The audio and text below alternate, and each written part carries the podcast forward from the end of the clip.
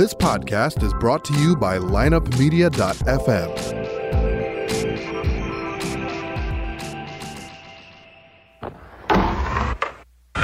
Because if you can tell me what your habits are, I can tell you what sort of a person you are. I can tell you what your future looks like. But like I always say, life is 10% what happens to you, is 90% what you do about it.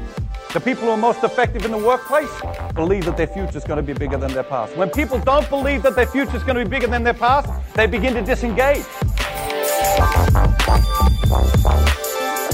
You're listening to The Circuit of Success, a podcast dedicated to helping you achieve success in every facet of life. Only on the lineupmedia.fm podcast network. Now, your host, Brett Gilliland. Welcome to the Circuit of Success. I'm your host, Brett Gilliland, and today I've got the privilege to interview Dana Childs. Dana, how you doing? I'm good, Brett. How are you? I'm doing well, thanks. I, I, told you I'm a little nervous. I've got what I call the peanut gallery here. I've got my wife and I've got two of her friends, uh, Natalie and Mallory, here uh, with us, in, in we call our studio, which is AKA my office. So we're gonna have some fun today. They listen to you on the Goop, I think, is the podcast that you were on, yes. and uh, Natalie sent it to my wife, and then my wife sent it to me, and I said, "Hey, I'm going to get her on the podcast, and we're going to have some fun. You ladies are going to come in, and we're going to have a great time doing it." And here we are. You said yes, so I said yes. You are a uh, energy healer. You're a speaker. I wrote down here. You listen you offer power to change perspective, lives, and corporations, and that's what you're doing. So thanks for being with us today. Yeah, thanks for having me. This is fun. Absolutely. So I always do on every show, Dana, is just kind of the maybe the background. So before we dive into what you are an expert at doing, but maybe what's the background? What's helped make you the woman you are today? You know, it's it's that's a great question. I think that everything we experience makes us who we are. And when I look at my experience, what steps up for me or what really comes to light is I was a public school teacher for about seven years. Hmm. And um, I did inner city schools in North Carolina. And it really um, shaped my perspective on what's really happening in the world, you know, the, the conditions that, that, that are really prevalent. And it gave me that ability to, you know, stock my tool bag, as I say, with um, teaching and planning curriculum and, and engaging with other people and then i shifted into banking. And i got i got my master's in education and leadership the same time i started a new job in banking. And i did i was in the mortgage industry and i was in finance. And i worked my way up that and i was in um, i did marketing and i did relationship with relationship building for the bank. And it started sort of chipping away at my soul. I, I really just didn't i didn't like it. I wasn't liking my life and I absolutely gave up everything I owned and everything I had. I sold my house. I sold my car. I actually rehomed a dog at the time and wow. packed a backpack and bought a one way ticket to India. And I traveled the world for about a year and a half, figuring out who I was, what I was meant to do before I came back uh, to Charlotte. And a friend asked me what I learned, and I showed him. And then by the time, I, by the time I knew it, I had people just calling me for for for help that's amazing. Yeah. So one way ticket to India. One way ticket. You, I'm assuming, didn't have any friends over there. You didn't know anybody. Didn't know a soul. I would go weeks at a time and not talk to another person. It was it was powerful. That's amazing. yeah, I have a lot of questions on that. So how do you first, I guess, how do you walk away from being a teacher, right? So you have you know guaranteed income, you've got this pension, you've got all this stuff, and and you you kind of muster up the courage, if you will, to uh, walk away from that and to go into the finance industry? Yeah, so you know it's it's interesting being a teacher in North Carolina is a really low paying difficult job and I loved the kids. Like that's what I really enjoyed and I was getting my masters in administration leadership at the same time. And so I was studying what theory is behind how it should look, what it should happen, what, what should be, you know, going on in the school system and was seeing the vast difference in what was actually existing. And when I would escalate and say, oh, I can help with this, or I can do this, or maybe we can implement this, I was getting shut down and I was becoming a, a problem. And, you know, it, it was too much right. to kind of overtake. And I, I became really unhappy in that dynamic because it was, it wasn't shifting or changing and I wasn't able to implement change. And then I had a problem with my mortgage and I had gone in to have the problem fixed the bank kept drawing money after that mortgage had closed. so, so when I went That's in, no, it wasn't good. And the man who was doing it said, "Oh, here's the help number. Call the help desk." And I said, "That's a great suggestion. I'm going to sit here and we can call the help desk together. I'm not leaving until it's fixed." and and he called. He was like, "Okay." And we sat there and worked through the problem. And at the end of it, he said, "I would love to hire you." And I said, To do what? And he said, To do mortgages. And I said, Right. I teach English. I don't even add. I don't, I can't do math. And he said, You'd be great. If you want a job, you let me know. And I kept right. his card. And at the end of the year, I knew I needed a change because I was becoming really unhappy in a system I couldn't shift. And I called him and I said, I'm, I'm ready for a job. Do you still have it? And he said, No, but I'll make one for you Holy smokes. and i he created a position and i learned finance and i dug in and i i learned the mortgage industry and we were we were number one in the country at the time That is amazing. So one of the questions that these uh, amazing ladies here uh, Yeah. came up with, and I'm going to dive right into, is one of the questions I was going to ask at the end. But I think what you just said there is, I- I'm using air quotes here for those listening, is the it factor, right? You hear that back in the day. You hear Simon Cowell on like whatever it was, American Idol, say that it's the it factor. You can't understand it, you can't explain it, but you just know it, right? Mhm, and mhm. I'm assuming that person in the in the in the mortgage place saw an it factor in you. So the question is, how do we recognize the passion within us that we can't really even articulate? well i think it's not even recognizing it it's connecting to it and i think what we first connect to with the passion and the it you know within us is that it's not there i think we feel when it's not there. And when it's there i think we're so in the flow we don't even other people feel it. We're not really cognizant of it. But we recognize if the passion's missing. And when we recognize that then it's about connecting into our heart and finding what lights us up. And we often find that by looking at what what doesn't light us up. So how can we clean out and clear out what is taking up space what is making us unhappy. And then we start to gravitate toward what does make us happy. And when we're really connected from the inside of who we are to what our passion is when we allow ourselves to find that everybody has the it factor. It's not something that you're born with or not. You know we talk about charisma but i think i think it's a natural deep connection to self as as hmm. well as charisma. So would you what's the process for that? Because you you don't just not everybody has the uh, I don't even want to call it a luxury, but I guess the courage and and uh, the spine that it takes to take yeah sell everything and get a one way ticket to India and just go find that it factor, go find that passion. yeah For those of us that can't do that, how do we? What's the process like to go find our passion? Well, I think let me answer that in a couple of ways. Is one, I think that it can come about two ways. It can come about from this recognition that you really want more in your life and you and you're willing to kind of chase after it and figure out what it is. I think it can also come from hitting a bottom place where you're so despondent and in despair and sad that you're willing to walk away from anything you have. And and you know, for me it came about I remember in high school I had a very progressive science teacher in this very small Georgia town. And we had a, a classmate who had committed suicide. And it was really tragic for the town and the, and the school.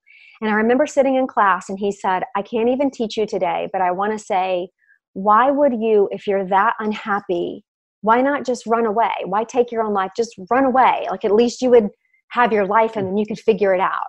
And it always stuck with me. And so at this point in my life, when I did give up everything, it wasn't because I had the it factor, it was because I was so depressed and sad. And I didn't know why. I just knew my life felt messy and horrible that I was willing to give it up and walk away and and just go I don't I don't know. Maybe I'll be flipping burgers at a restaurant. Maybe I'll teach at another school overseas. I'll do whatever. I just can't do this anymore.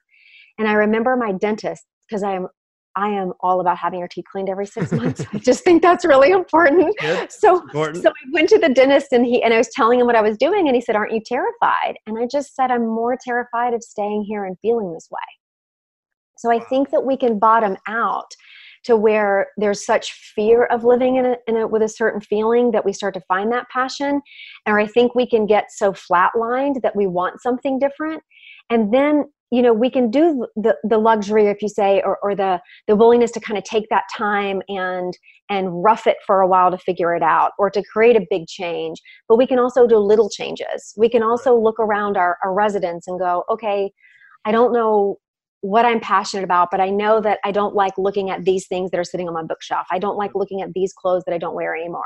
Yeah. I don't like the person I'm in relationship with, or I don't like the way the relationship feels. So maybe we need therapy, or maybe we need to read a book together, or maybe we need a date night, or maybe I need a new partner, or maybe it's looking at the little things. If we don't do big change, it's looking at the little bitty things that we can change or the little steps we can take to get us one step closer to what that passion is we're not going to go to the peanut gallery right now for anything on that because we okay. don't want to talk about any of our issues. You know, we're all perfect, right? No, just kidding, just kidding, of course. But you're right. I mean, about the change, I think sometimes people do have to hit rock bottom to make a change. And, and yeah. I think back to Julie and I's life in 2014, I needed a change personally, professionally, right? Mm-hmm. I was mm-hmm. uh, at a previous firm and, and I always tell people like, why would you walk away from that? Like as income is rising, my job satisfaction was going the opposite direction. And yeah. um, at that time, I think we were 35 ish. And, and, you know, Julie was eight months pregnant with our fourth child. We had just built a brand wow. new home. And I remember we were staying in our, in our bedroom and she said, is, is to, is now the right time? And I'm like, nope. I'm like, it's a terrible time, but there's never a right time, right? And I think so many people yeah. look for the right time and there isn't a right time. You just got to sometimes take the plunge and do it. Yeah, I think you're 100% right. And was she supportive of you during that time? She was. And now I'm going to get yeah. like all red faced because she's right here. But yeah. is, and I would say that's too, and we talk about that in our firm. The most successful people in most industries, but especially in our industry, are the ones that have the biggest support system at home. A hundred percent. He was a hundred percent behind me, even though when I look back and I remember many nights staring at my ceiling thinking, what am I doing? I remember her always supporting. She's like, you're going to do great. You're going to kill it. Oh, you're going to crush it. You're going to be there and it's going to be awesome. And so, you know, we need that. And when we're doing something that's terrifying and we go, this is the craziest thing I've ever done, right? right? You know, quit my job when I'm expecting a fourth child or give up my whole life when I have everything people think they want. Yep. It's, I had my dad. My dad was my support during that time. And I remember going to him and saying, I hate my life. I, I just, I'm so depressed. And he said, well, what are your options? And I had made a list of 10 things I could do. And it was, you know, one of them was um, enclose my garage and learn massage and which I hmm. hate massaging people. I don't know why I thought that was a good idea, right. right? Or open a yoga studio. It was an idea. I had all these things. And then the last thing, because I was so frustrated, is I wrote down just give up everything and travel the world. And when I read that, my dad listened to me and he goes, Wow, your face light up when you said that. And I said, Yeah, but dad, that is insane. Like I have everything people think they want. And he said, Yeah, but does it make you happy? And mm. I said, No. And he said, Just do it. He's like, Do it. It's stuff. If you want the stuff back later, buy the stuff back. It doesn't matter. And to have that support in that moment, to do some crazy thing, right? That's what matters. So I think if, if as well, if we're looking for our passion, to maybe make sure we have one person in our world who really can support us or believe in us when we don't know what to believe in or how to believe in ourselves can make a key difference. So, t- uh, uh, just spend a little minute on that. What was your dad's background? I mean, for him to tell his daughter, "Yeah, it's it's great. Buy a one way ticket to India." Like most people would not say that. No, and my mom certainly didn't say that. My mom was mad at my dad for quite some time. yeah, we're not speaking again. Yeah, they were, energy healer for that. A little stressed. Right. My dad's background was, you know, both my mom and dad grew up in in poverty in southern Georgia, and um, and I grew up in poverty too, but but in poverty in southern Georgia, and then they, um, you know, he had this like he went into the military and he got the GI Bill, and all he knew was that he loved football, and he walked on a football field one day after coming back from the army. I think he was driving a delivery truck. And he said, I love this. I want to coach. I want to help you guys. And they said, Are you kidding? You need to go to school and be a teacher, and then you can coach football. And he's like, Okay, I'll do that then. And so on the GI Bill, he went to school and he became an educator. Hmm. My mom was jealous that he was making new friends. And so she went to school to become a teacher. Wow. Yeah. So they was they like they kind of leveled themselves up and got an education and became educators. And so the, his background was he was a you know a, a football high school coach and teacher for you know 25 30 years and then he got into administration so when I went to high school, my dad was the um, assistant principal in charge of mm. male discipline at my high school. male discipline, and you're I did not date. Yeah, that's good. Yeah, I, did not date. Right, it was horrible. Yeah. But nobody wants to date that girl. nobody wants to date that girl. Everybody wants to tell them how horrible their dad is. But it was it was that like his life was you know relatively normal. You know, I want to say small, even if that's not the right word. Um, life and and he just he even said that day he said if I could do it differently, I would do it differently. Yep. And do you think that that's the reason you follow that path? Is sometimes I, we I, get into the path, right? Of just, hey, I'll do whatever my parents yep. think I should do, and I don't listen. So, yeah, exactly. Um, so, how do we deal with past issues that may be holding us back, right? Whether it's we were at a something uh, long time ago, Jill and I both. There was like this consultant that came in for a business side, but he said your past gives you uh, gifts and wounds. I think is what he said, right? Our mm-hmm. parents give us gifts; they give us wounds our past, whatever it may be, th- those things happen. And so, how do we overcome that stuff, and how is it holding us back right now? Yeah. So, okay, this is such a loaded question. There's so many different ways yeah. to go with it because our past informs us. But like, if we look at parents, right, family of origin, every issue we currently have, we can trace back to childhood. And I know that sounds really insane, but it's really true because zero to six, zero to five, zero to seven, those years are so formative. Yep and everything's kind of nailed in and then we have to spend our life really not healing and finding who we are healing is really finding out who we're not and what we're not and so our past we've shaped ourselves as to who we think we should be or who we had to be to be safe in a situation. Um, and and we're unshaping right? We're unbecoming is, is how we actually become. I know that sounds kind of odd but no. we unbecome to become. And and i think our past really informs us but to go and heal from those wounds it is what what healing is about. And it is how we do come into our passion as well. We look at you know what triggered us why it triggered us and then how we want to really live wholeheartedly yeah, I think I like. So you said healing is finding out who we are not, right? And so I think that's uh, most people don't think that way because we we try to just stay positive and stay active and think, okay, here's who I am, and I'm just going to have the grit and the determination to make it happen, and we try to almost force it, right? Right, right.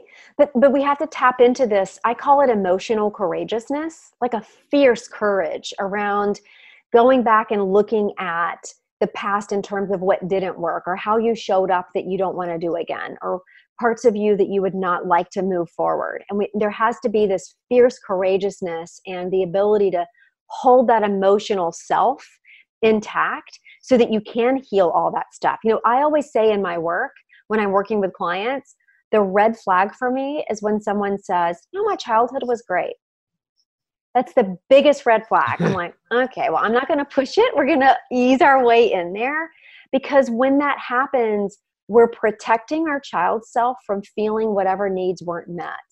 And what we know as humans, we can't possibly unconditionally love and meet every need all the time. It's not possible. You know, I think that we have children and I think of, you know, of our parents, we are children and we choose these parents to kind of mess us up in just the right way so that we will develop our our gifts and our self and and our passions so that we can overcome whatever we needed. So if we're the child of let's say an alcoholic then we're going to develop control tendencies and we're going to develop you know shut down emotional tendencies and we're going to develop the ability to foresee what could happen that could be dangerous right? And so those can serve us but what we have to outgrow when we're older those past wounds is we have to embrace the gifts that that developed in us while then moving into how to be more vulnerable how to how to be able to relax and need less control and have more trust I like this. So how, how are you doing that? Because especially for a male, right? So I'm I'm surrounded here by the four women, including you, and so right. I'm the only male in the room. But a male is not normally going to say, "Yeah, I've got this issue, or I've got that, or I need to work on that." How do you how do you do that? Like, so yeah. how are you helping clients and corporations around the country? So, well, it really depends on the individual. Um, and and it's interesting that you bring up males, and we we agree in our society to this belief that males and females are so different. But actually, males really crave intimacy as much as, if not more than, females. And what we've taught males is it's not okay to go down the emotional path. It's not okay to have feelings. You don't talk about it. You just gut through it. And we also teach some females that. And we teach females to do that in business right. which takes us away from the emotional, intuitive connection to not only our business, but to our colleagues, to our supervisors, or to our employees. And in waking that back up, when we have the emotional capacity, we're starting to feel the intuitive pulses around us. What does the world really need? What's the product? How to market it? All of those things are really intuitive as well. And in business, right? If if you have a man and you're like, well, how do we open men up to that? How do we get them more comfortable with emotion? Well, if you have a man who's successful in business, it's because he's reading energy. It's because he knows what someone's thinking, how to pitch hmm. something, how, so it's the same skills. He's just bucketed out differently. Here. Are they? They're laughing. they love this. I think I was convinced. I think I was. This might be a therapy session. I don't even know. Am I paying for this? You don't have to pay for this. I don't have to pay for this. no. Yeah, I think this is reverse psychology somehow that just happened. All right, go ahead. I'm sorry, Dana. No, I mean, I think you're. I think you're on it. I think it's really allowing the male the space. Yep to have him tap into what he feels because he's already feeling it. Right? You're already yeah. feeling it. Scary mm-hmm. to articulate sometimes, right? Would you yeah, and I think scared of that reaction because you see, if we trace back to, um, let's say, World War II. So, pre World War II, the men were home working and the women were often staying home, right? And so the men were raising the boys, raising them to be men. Here's what you do Right. And then the men went off to war and the women had to step into the workforce, which meant the women also had to then raise the boys because the men weren't home. Now, men raise boys to be men, women raise boys to please women. Hmm. So we have hmm. all of these boys that right. were raised to please women. And then we had the, the 70s roll around. So we had another war. We had more women in the workplace. And then we have these generations of men who were raised to please women but don't know how to connect into that male heart to know and say here's what i want. And we've then trained women which i'm not saying is wrong right to right. be more forthright about what they want and a, a little bit of that has been done at the cost of the male voice because at the same time the male males learn to give up their power to please, the woman's learning to take power to exert herself in the workforce. And those two things are clashing.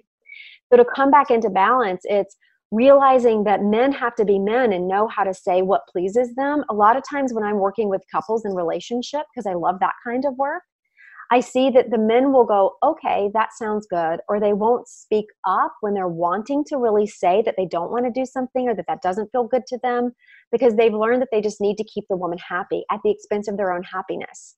And then that fuels resentment.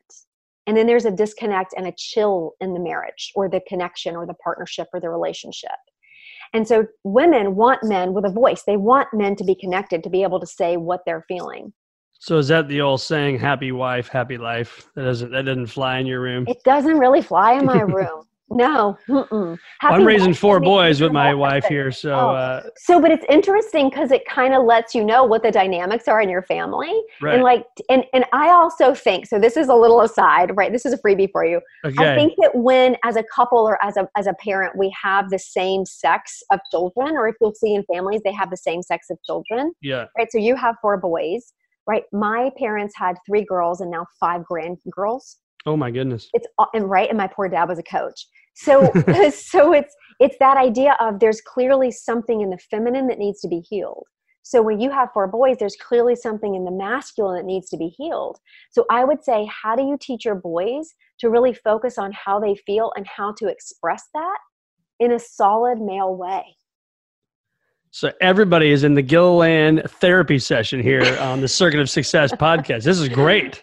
I'm glad I am transparent and vulnerable and uh, self-aware. I think maybe I'm not, but uh, you are. We all are. How important is self-awareness and self-responsibility when you hear those words? Because uh, again, coming from the male, especially in the business world, right? You don't mm-hmm. want to be this. You know, we were in a meeting today with our entire executive team, sitting here in my office, and you know there's there was uh, you know not issues but just things we were discussing and half the room uh, believed it and half the room you know thought something different and so right. we were having a nice discussion and thankfully we have a very transparent team but oh, if somebody's nice. not transparent how do you become more transparent and be more self-aware yeah so i self-awareness and self-responsibility those are my two big platform soapboxes you know people will come to me and they'll say i want to be developed as an intuitive and i'll be like great let's start with self-awareness if you don't know your own energy and your own self you're not going to be able to accurately read someone else's right so so it's all 100% that and when i go into corporations one of um, the talks that i do that's like a crowd favorite every time is opening up because I love to mainstream spirituality and I love to sneak in intuition and, and make it really sort of broad where people don't recognize what they're getting. But it's how to trust yourself in, you know, in business. And it's all about how your body will give you answers every time. And so to learn that self trust and intuition by simply listening to your body. And I can walk a, a, a corporation through an exercise where they can have a clear cut takeaway as to how to hear their body when they're in meetings, when they're in negotiations. So they can feel what's right, what's wrong. They're making decisions for the company. They can feel what's right, what's wrong. Yep. And I think too, this is one of the questions that ladies had was, I think I'm reading this correctly, but what, you know, what ways should ego and intuition be used in the business matters? And the way I heard that was, how do you trust your gut versus going with the intuition uh, of just well, I guess those are kind of the same things, but like, how do you just trust your gut and just make it happen versus, you know, having to have like a spreadsheet about it or something? Well, so I think what I love, what I love is when we marry the two together, right? I think that we marry information, especially in business. We want to marry the, you know, I want the spreadsheets and I want the data and I want to take that and I want to then sit with that and recognize it all and have information about it. And then I want to run all that through my intuition. So hmm. I think that they have to be joined, just like I think the Eastern and Western worlds have to be joined. I think that you know Eastern medicine's very um, effective when it's joined with Western sometimes eh, or Western right. diagnoses. I think that they're it's marrying both of them together is important. So how do we tap into that energy? So if if I have an energy, or even say there's a day that I wake up and maybe I'm a little tired or I'm just kind of in a bad mood. I mean, how do we tap into that positive energy versus just saying, "Oh, Brett, be positive," right? And and I try to do that a lot, but it, how do we how do we do that and be better at it? Well, I think there's two things. First, we have to give ourselves permission because if you say tired or I'm kind of, you know, grumpy, and then you're saying positive. So you're assuming that tired isn't positive or you're assuming that grumpy isn't informative. Mm. And so it's going, oh, I'm tired. What is my body trying to tell me? Do I need to rest today? Like it's taking the information from it rather than making it wrong. So we've learned in society that happy, bliss, you know, content, these things are positive, and sad, angry, upset, these things are, are negative, and we want to be in the positive. So then we ignore those sadder or what we call negative emotions. We tend to discount them. That is our intuition. Our body and our emotions are and they inform our intuition. They are our intuition. Right. So if you can go, oh, I'm grumpy. Okay, let me sit with it. Am I grumpy because I just didn't get enough sleep? Am I grumpy because maybe I'm I'm feeling something that's uncomfortable? Am I angry because someone, you know, infiltrated a boundary? Am I angry because I need a new boundary that I'm not setting up? So our our emotions aren't good or bad. They're just informative. They're information. And when we start to look at it like that, then we stop judging what we're feeling and we start honoring it and that becomes a very different way of living yeah. So, what is your process personally like? So, you said boundaries there. I like that. That is, uh, do we need to create a new boundary? Do you do you have a process for that? Is there a journal that you use? Is it time you built into your calendar? What's that look like? Yeah. So, for boundaries, yes. You, you mean?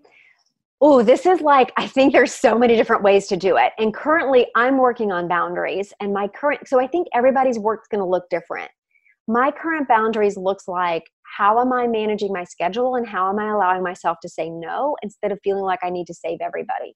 Right. I agree with that. Not to interrupt, but I mean, I think yeah. this year I've been really focusing on the power of no. Yes. I've even told Julie that. It, you know, you get pulled in a million different ways with my role, and it's it's you have to learn what's the most important thing. So I've never looked at it defined it as boundaries, but it is. It, it is being okay with saying no and being okay of letting somebody down. Unfortunately. A hundred percent.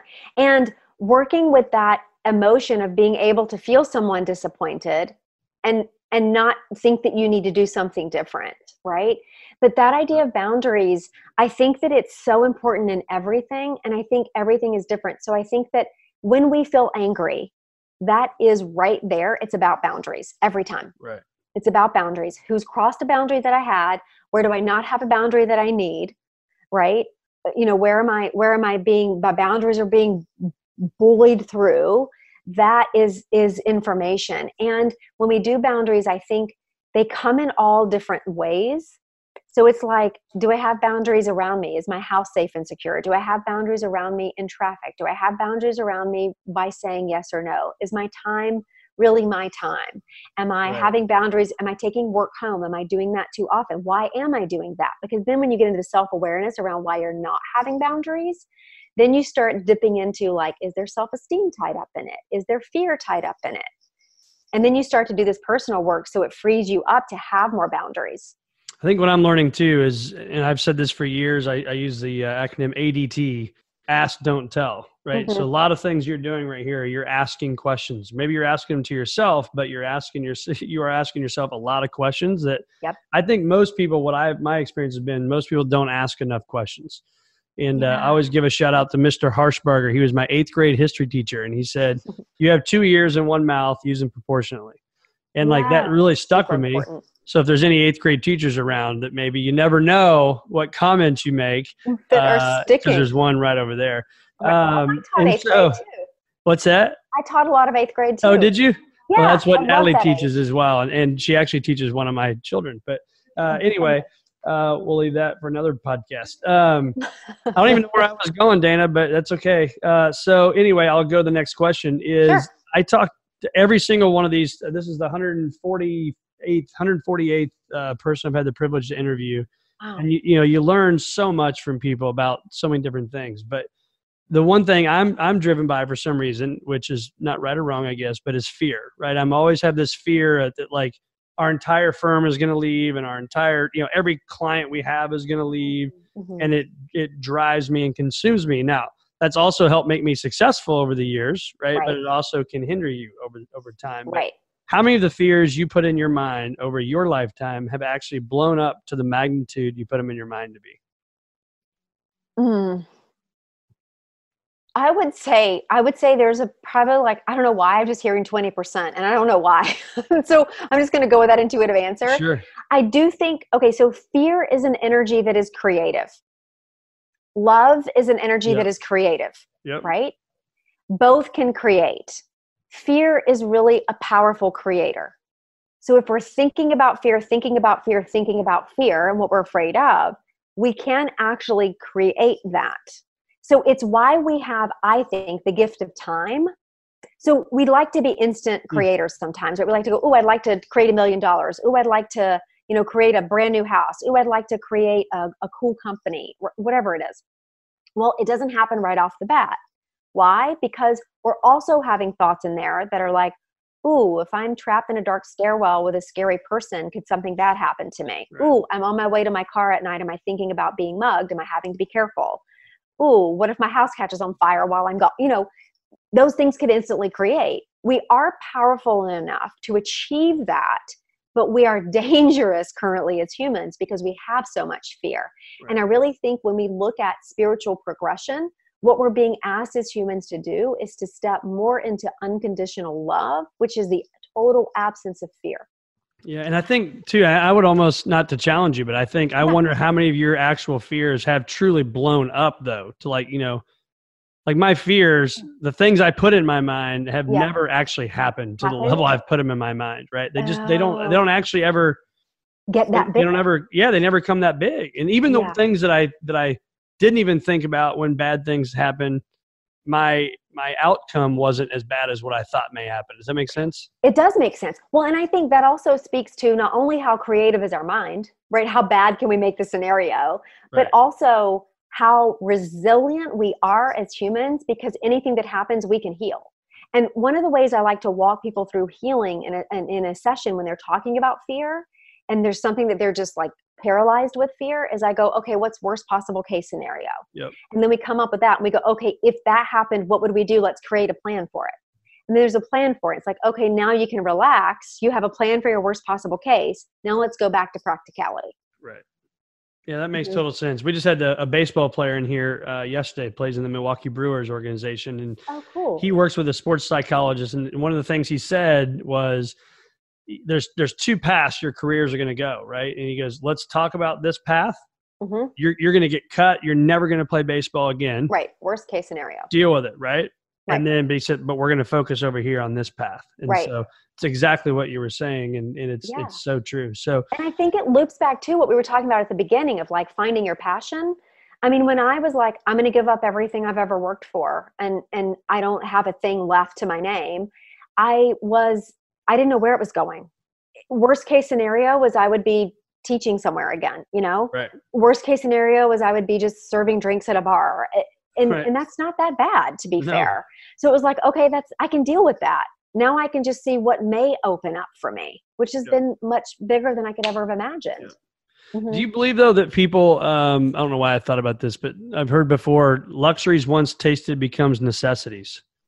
So luxuries once tasted become necessities. So I think if you were super uber successful, and maybe you were, maybe you weren't, I don't know. Mhm.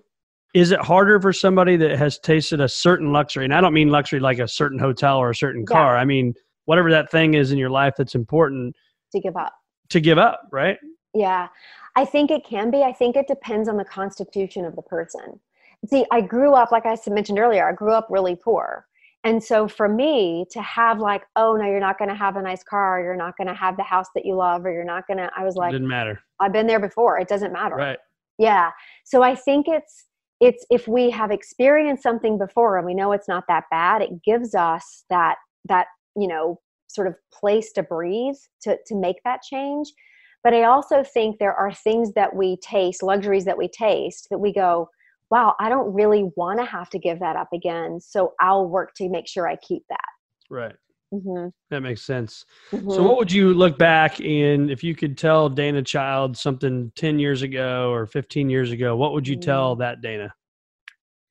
10 years ago 10 years ago i was i was fumbling my way around india right and so i think what i would have said 10 years ago is the practical which is um, take care of your body because there are lots of things you can swallow in india that aren't good for you Hmm. That's a good point. still paying that price right right. so i would give myself that information i think i would also just really reassure that there's there's the connection i didn't have 10 years ago that i'm i'm developing every day now is that connection to source you know whatever you want to call it the, the universe or stars or or you know god or buddha or allah or whatever word feels good that connection that is consistent that is constant that is in unconditional love and pure power is always present.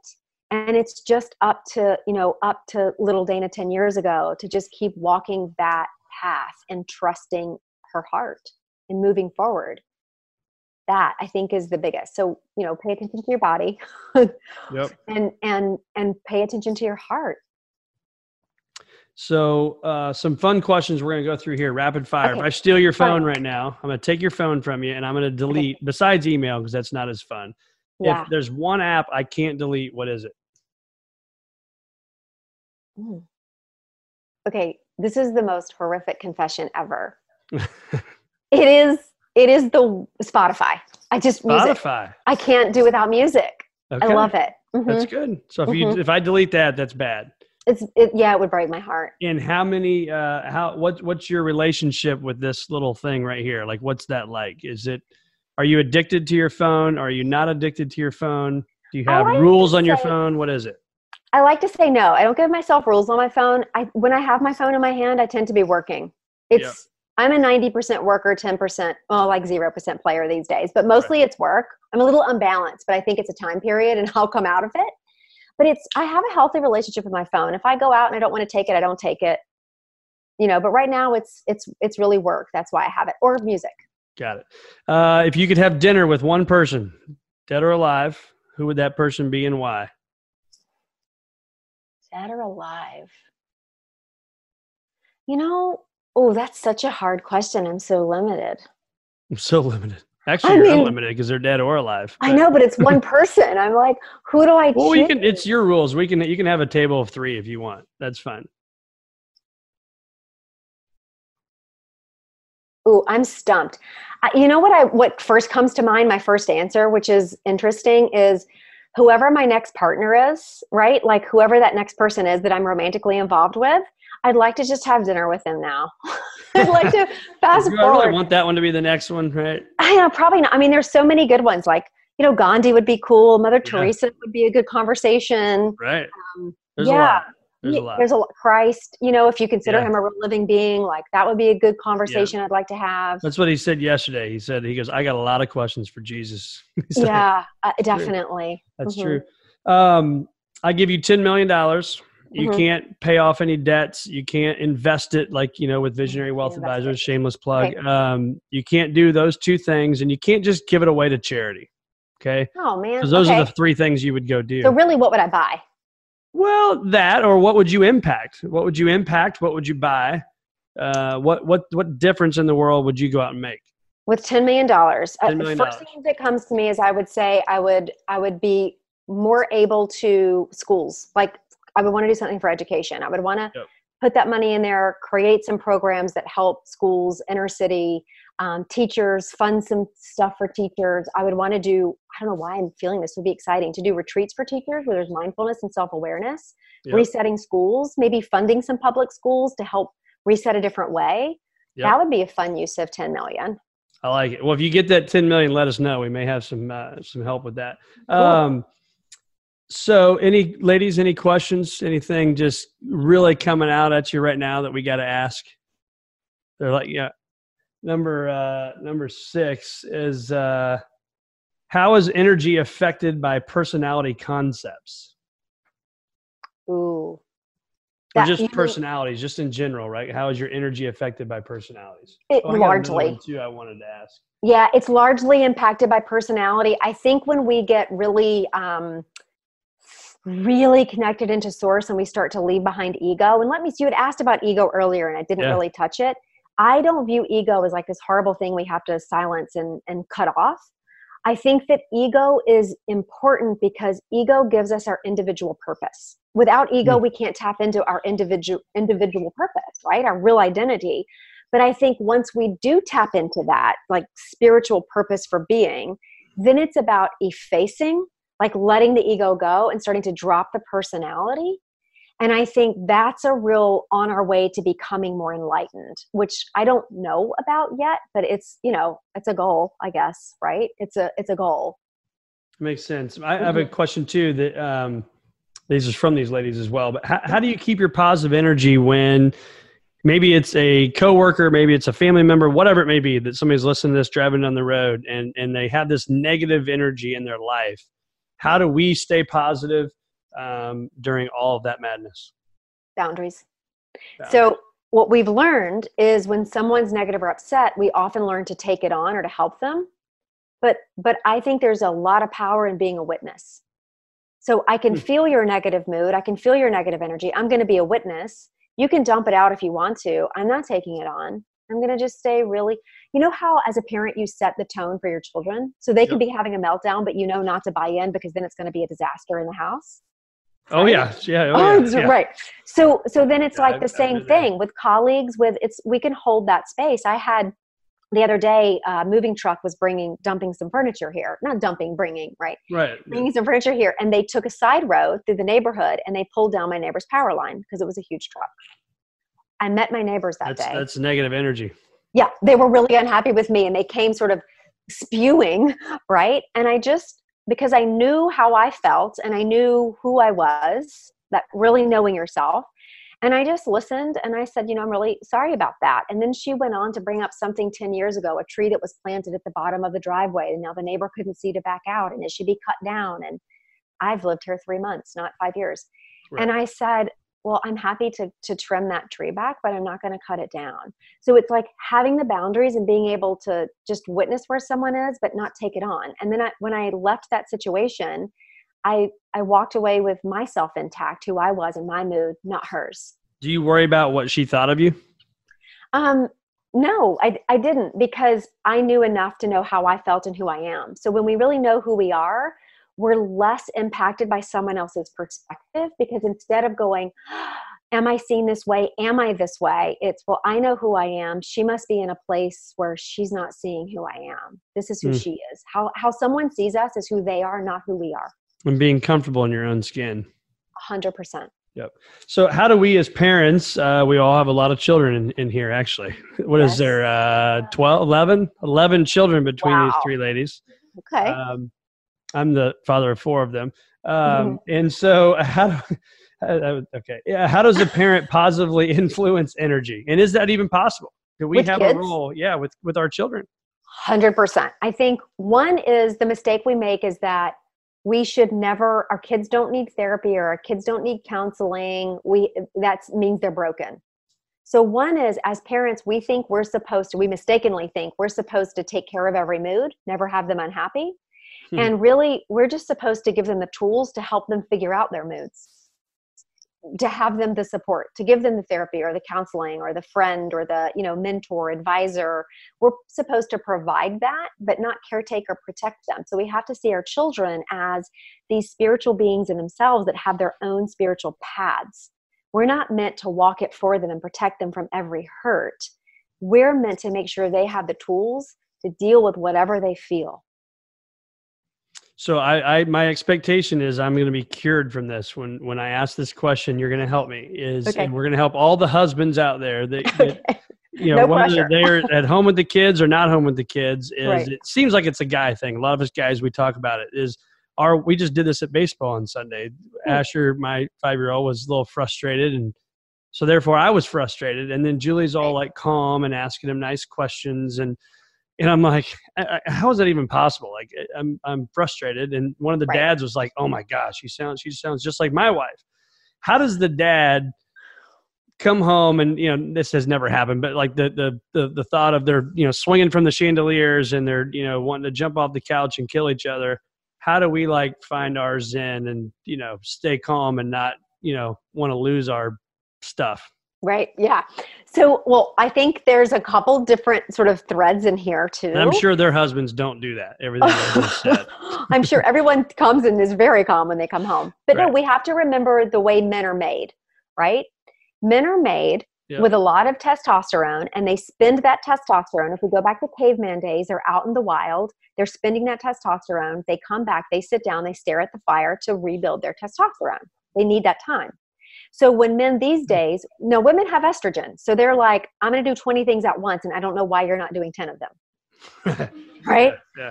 So when men come yep. home, women are multitasking, right? Dealing with everything. I'm not saying women don't work either because they're they can be building testosterone too when women have to reconnect into their own feminine hormones. But when men come home, having that if they have a partner, making sure they have time and space to say, I need 10 minutes when I come home. Men have to self care. Men are forgetting how to self care and working it out with your partner and making sure she's on board, right? Because right, she's exactly. going to be like, now I need time because now you're yeah. home. So women want to dump, men want, men need space. And then it becomes this clash. Yeah. So it's saying if you can give me 30 minutes when I'm home to go for a run, to sit in the room and watch TV, to just vegetate, to you know make sure that the kids are doing their homework or they're doing something else productive, just to have that time I can rebuild myself enough and my testosterone enough to really be there for you. And here's how then I'm going to support you. It's, awesome. it's that. Yeah. So it's really taking, you need that time and space because otherwise your energy is not rebuilt and you'll be really frustrated before you even get 10 minutes in the door. But also on the flip side, though, to respect your partner is yeah. when I come home and you know it's it'd be great to think I'm gonna go upstairs and sing "Kumbaya" and, and recharge right. my energy, but because right. on the flip side, she's thinking something. I've been dealing with these kids for the last three hours and trying mm-hmm. to do all this homework and all this stuff, and mm-hmm. she wants, like you said, to dump. Right. So how mm-hmm. do you how do you deal with the I need my yeah. time, she needs her time, but yeah, obviously well, we can't I, just let four kids loose. And I think I think that's where there's great conversation that has to happen in partnership. And some days you may recognize like, okay, it's just going to be a hard day because I know today's the day where I'm going to get home and I'm going to be right on. So I need to make sure that that 10 minute, 20 minute, 30 minute commute, I'm rebuilding myself. I'm listening to something I want to listen to. I'm, I'm doing music. I'm listening to a podcast. I'm having silence. I'm really there and centered when I get home and, and walk through the door. And there are days when she's not going to have all her needs met. She's going to be like, okay, I just know that I'm on an extra 30 minutes even when he's home. So it's working that out as a team to really create that environment and then looking and going, okay, is it, do we want to have a, a neighbor, a grown neighbor come over in like 30 minutes? Can you just give us that hour so that we both get our time and then we get to reconnect as a family? It's finding those solutions. There's always a solution. Anytime there's a problem or a discomfort, the solution comes in right beside it. But so often we're so over focused on the problem, we're not hearing or seeing the solution. It's always there. Yep. Uh, this has been awesome, Dana. And um, I know you have an online course, right? So you, yeah. promote that a little bit because it's yeah, uh, amazing things that you're doing. Yeah, I have an online course that um, was developed for empaths, right, who really feel other people's emotions or maybe codependent and taking other people's emotions on, or may who just you go out in public and you just feel overwhelmed by crowds. You're most likely an empath. If you're yeah. really emotional, people accuse you of being too sensitive or too moody. You're probably empathic. So it's a really quick course that allows someone to track through what's happening and why it's happening. And there's also information on parenting in there, how to parent an empath, as well as how to be a parent as an empath. Those and how to do relationships as an empath. That it's a clean course. It's a great course. I love it. I also teach around um, coming up October 21st and 22nd. I'll be in New York teaching um, I have a nine month course that's going on right now wow. um, that's already started, but there's always videos that can be caught up. And that's really, it's really profound healing um, that's being offered. And I'm always cooking up new stuff. Next year, I'll be doing a retreat. I'm not sure exactly where, although I'm thinking about Bali. But I like to do retreats that are geared toward healing and partnerships too. Just that just cost a lot of money for us. Uh, thank you. You're welcome. so, where do our uh, listeners find more of that? I know you got a website, you're on Instagram, all the social media. Tell us more about that. Yep. DanaChildsintuitive.com is the website. Um, Dana, so Dana Childsintuitive.com. Yep, that's the website. Dana Childs Intuitive is on Facebook. Um, and Instagram is the is the most active, you know, account right now. Yep. Um, I think at some point I had a Twitter account. Maybe I'm there. I get it. I, I, I, just want to commend you too. I think it's amazing how you buy. You said in ten years ago, right? You're in a one-way mm-hmm. ticket to India, and now you are on, um, you know, a, a just a, a, awesome launch pad of success, yeah. and you're helping so many people. So. Yeah. Uh, that's probably a whole nother episode that we could talk about of, of how do you do that and how do you help people. But congratulations for what you're doing. I know these ladies might like to say hi once we uh, hit stop recording here, sure. unless they want to come say hi now. But uh, it's been awesome having you on the Circuit of Success, and thanks so much for your time. Yeah, thanks for having me, Brett.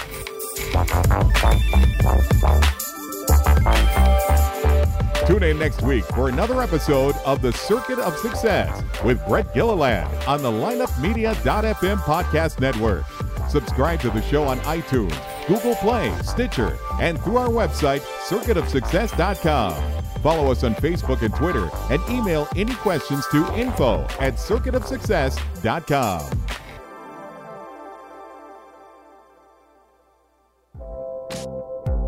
This podcast was a presentation of lineupmedia.fm.